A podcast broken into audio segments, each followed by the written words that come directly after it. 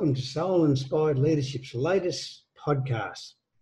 And today our special guest is Susan Hamilton-Meyer. Now, Susan began her career in strategy at the Boston Consulting Group, and I know them well, where she became fascinated by the deep personal relationship brands can forge with their customers.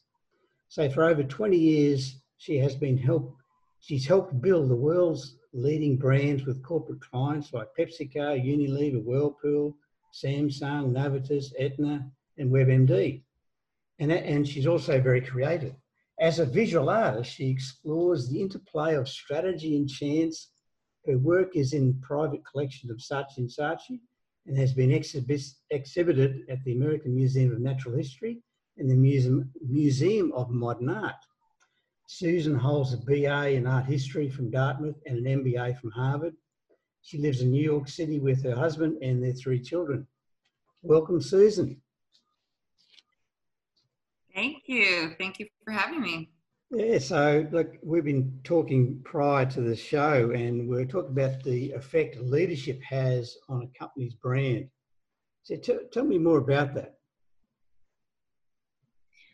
Well, I think that branding requires leadership is the first part of that answer, right? So you can start a company and you can create products and they can be very, very good and you can have success, but the brand can be sort of nebulous or inconsistent, and it really requires a sort of top-down perspective to say, hang on a second, as we create new things and put them out into the world and find markets for them, we also need to think about what ties those things together, what ties us together as a team, what we stand for in the world, and think through that lens as we do product development, as we do messaging and communication, so that the people on the other end of our product or service have a clear understanding of who we are. Yeah, and I mean, you can add on that in a sense that the brand reflects the people and the people reflect the leadership. So if it's poor leadership, people are basically disengaged, for want of a better word, which means the brand becomes dysfunctional because no one's living it. Is that how you see it as well? That's really accurate. Yeah. Okay. So, and I guess given your experience, with some of these leading brands, then you can equate the fact that the leadership lived the brand. Is that how you're saying it? Or in the best of cases, yes. In the best of cases. Well, I wasn't going to say it was in all cases, right?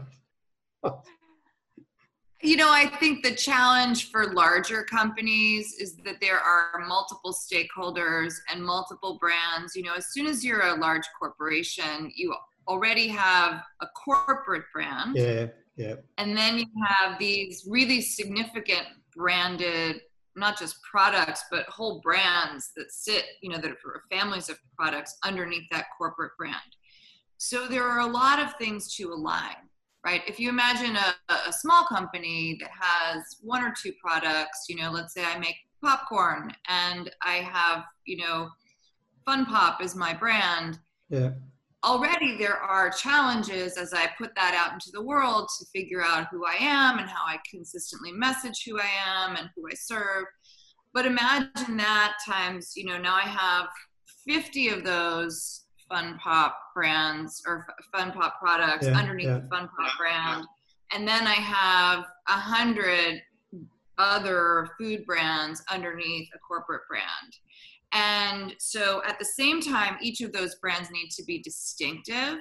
They need to have a different personality, a different role in the marketplace, and yet they also have to have something that ties them together underneath that corporate brand. So that's a more complex challenge. And also when you're dealing with more human beings, right? The alignment factor is more challenging because people have different perspectives on why are we doing what we do? Where do we want to go from here? And they may all be valid perspectives, or many of them are valid perspectives for sure. Yeah. And so that's often the challenge in my work with larger companies is bringing the team together to align on a direction and giving them the data to do that. And usually in my work, that data comes from, you know, talking to customers and hearing what their thoughts are. Yeah. So there are lots of other data. So what you're saying is like a twofold exercise. You have leadership, you have employees, which form the corporate brand. Then you have product brands, product and service brands. And the product service brands have to be congruent with the corporate brand to a point. Yeah. Well, I guess fully congruent all the way down the line to be real, well and truly successful. But because there is a line, this is where things can be broken. So you can have moderately successful brands and services if the brand, corporate brand wasn't quite congruent, or vice versa. I'd imagine is what you're saying. That's right. You know, I mean, I think the point is that the larger the company is, the more layers to the branding you have, and the more challenging, you know, the challenge of leadership is. But even for a very small company, I think back to your point, the leadership is what sets the tone for what the brand is. And from my perspective, the brand is what sets the tone for what the products and services will be and how that company will act in the world and how that company will profit in the world. So even for a very small company, the role of leadership is extremely important. Yeah, I actually, so really, like the smaller the company, the more critical it is, because there'd be a less layer, so that it's more direct from the leadership to the product if there's not many layers. So it's just a small company, 50 employees, for example, that would be critical. People would be closer to the leadership, which meant they would then reflect, the leadership would reflect the brand.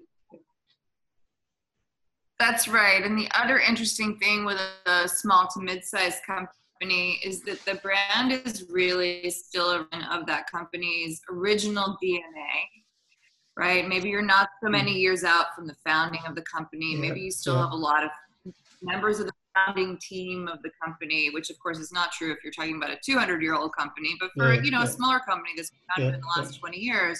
And so then that is another layer to kind of how leadership impacts the brand, because it's not just, you know, a leader comes and sets direction, but it's almost the brand is a reflection of that leader's personality and values, or that set of leaders.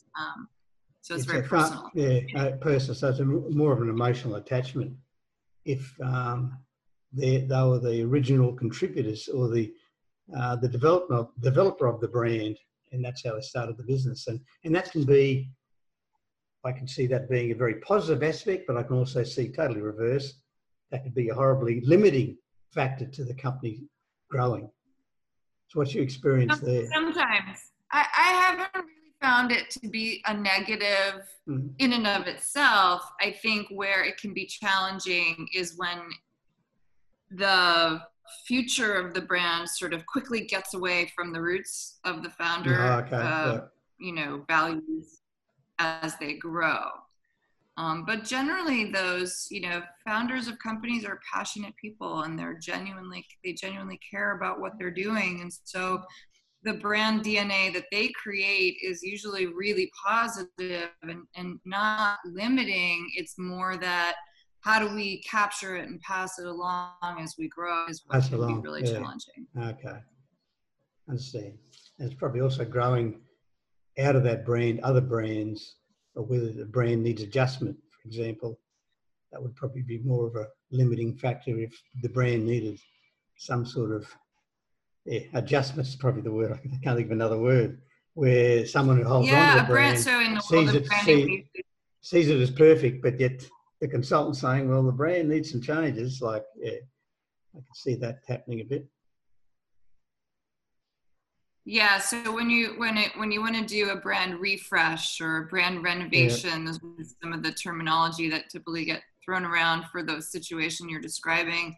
That can be tricky, and that can especially be tricky, to your point, about with a founder-run company. But even with a large company, there's a lot of heart and emotion and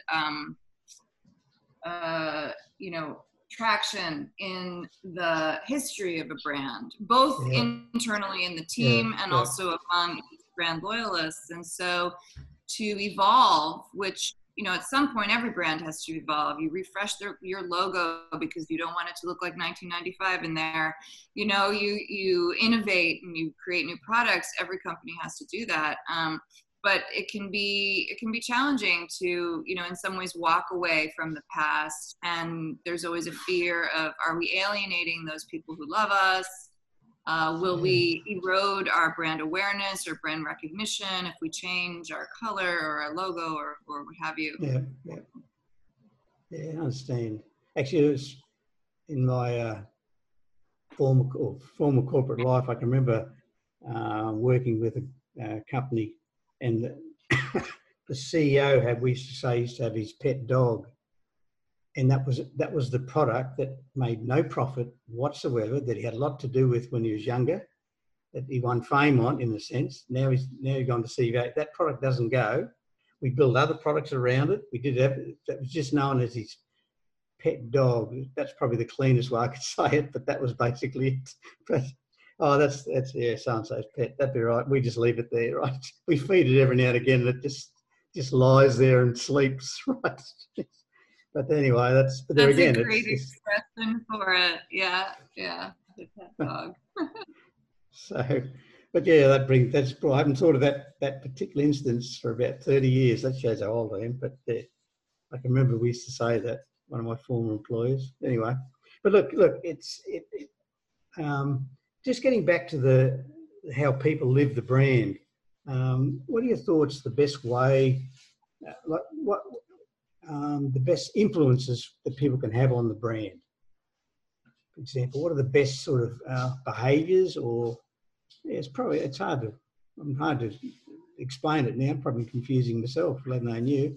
Like, it's just, what do people need to be doing to live the brand? That's probably a better question, I suppose. So I encourage people to think about touch points. Right, so imagine all the different ways that your brand and its products and its messages touch all your constituents. So your constituents are, of course, your users, your customers, but they're also other people, you know, people who are potential customers, or, you know, different products have different characteristics. I work a lot in healthcare, and so there's often the patient, but also the caregiver. So there's different constructs, but all of the people in the ecosystem of that brand, and think about what all the different touch points are. So, you know, in the traditional media model, you know, years ago, you would have had, you know, your brand is communicating through television commercials, and maybe that was it. Well, of course, that is no longer. You've got millions of touch points all the time. Yeah. Yeah. And thinking mindfully about your messaging and your image, your visual language, the choice, the tone of voice that you use, going through all of those things. And, you know, an easy rule of thumb is to say, you know, and I think this works especially well in smaller companies, what are three key messages that we want to be communicating? And everything that we do over the next, let's say, quarter is going to somehow ladder back to those three messages. And so just keeping the communication tight and clear is a really powerful step. Yeah, yeah. And that's, there again, I guess that's the role of the leadership, is to actually facilitate and set people up for success for those touch points. Because if it's just TV, behind the scenes, you throw great TV ads out, but behind the scenes, they're not so pleasant because there's no touch point. But now there's touch points everywhere. People have to be like a total 360 of behaviour, being totally aware of what's around them and given point in time, because you never know when the touch point arrives, which then puts the pressure on leadership to be leading well. So employees are always behaving well because they're a reflection of the leadership. It's not just a ad hoc, let's behave today because we've got the cameras on us. So I think that's absolutely right. Yeah. All of that complexity and the proliferation of communication channels really requires strong top-down leadership. Yeah, now, you can give people autonomy in terms of how they express this creatively, of course, but that top-down leadership to remind people, this is the way this boat is sailing. Yes. Everybody get on board. Check in and make sure we're all still sailing the same direction every so often, and reminding people kind of what are those key messages, what are our values, what do we stand for, and hey, show me a little bit, give me some readouts of where we are in those different channels, and just checking in to see that everything is aligned. So on that note, we've come to the time we need to wrap up our podcast. So so what I can gather, one of the main points you're saying is that it's the fact that branding constitutes a lot of touch points. People have to live the brand, but keep reminding themselves of the three main, the three main points. In order for them to do that, rather than have 1,000 different ideas, what are the three key things we need to be doing every day in every way in order to live that brand? Yeah, that's right. I think focus, alignment, and leadership are all going to go a really long way to making that brand compelling and engaging. Compelling and engaging. It's an energetic brand, compels and engages. So true. Well, look, thank you, Susan, for participating today and being a guest on our show. And you brought more of a brand, well, a marketing perspective. And I'd just like to let people know listening, I'm seeing you visually, and behind you, there's some really nice art. So I can tell that you are very arty, because I'm enjoying what I'm seeing behind you in your background. And it's not Thank a Zoom you. Background. This is not one of mine. But you can make a fortune on these flashy Zoom backgrounds they have now, so because that's a perfect one. Okay, that's Susan, true. I don't use one. Like, thanks very much for being on our show today, and thank you. And we will keep Susan's links will be on the site under our notes part of the podcast if anyone wants to connect with Susan. So thanks very much. Thanks for being with us. Thank you so much for having me. Thank you. Bye. Bye.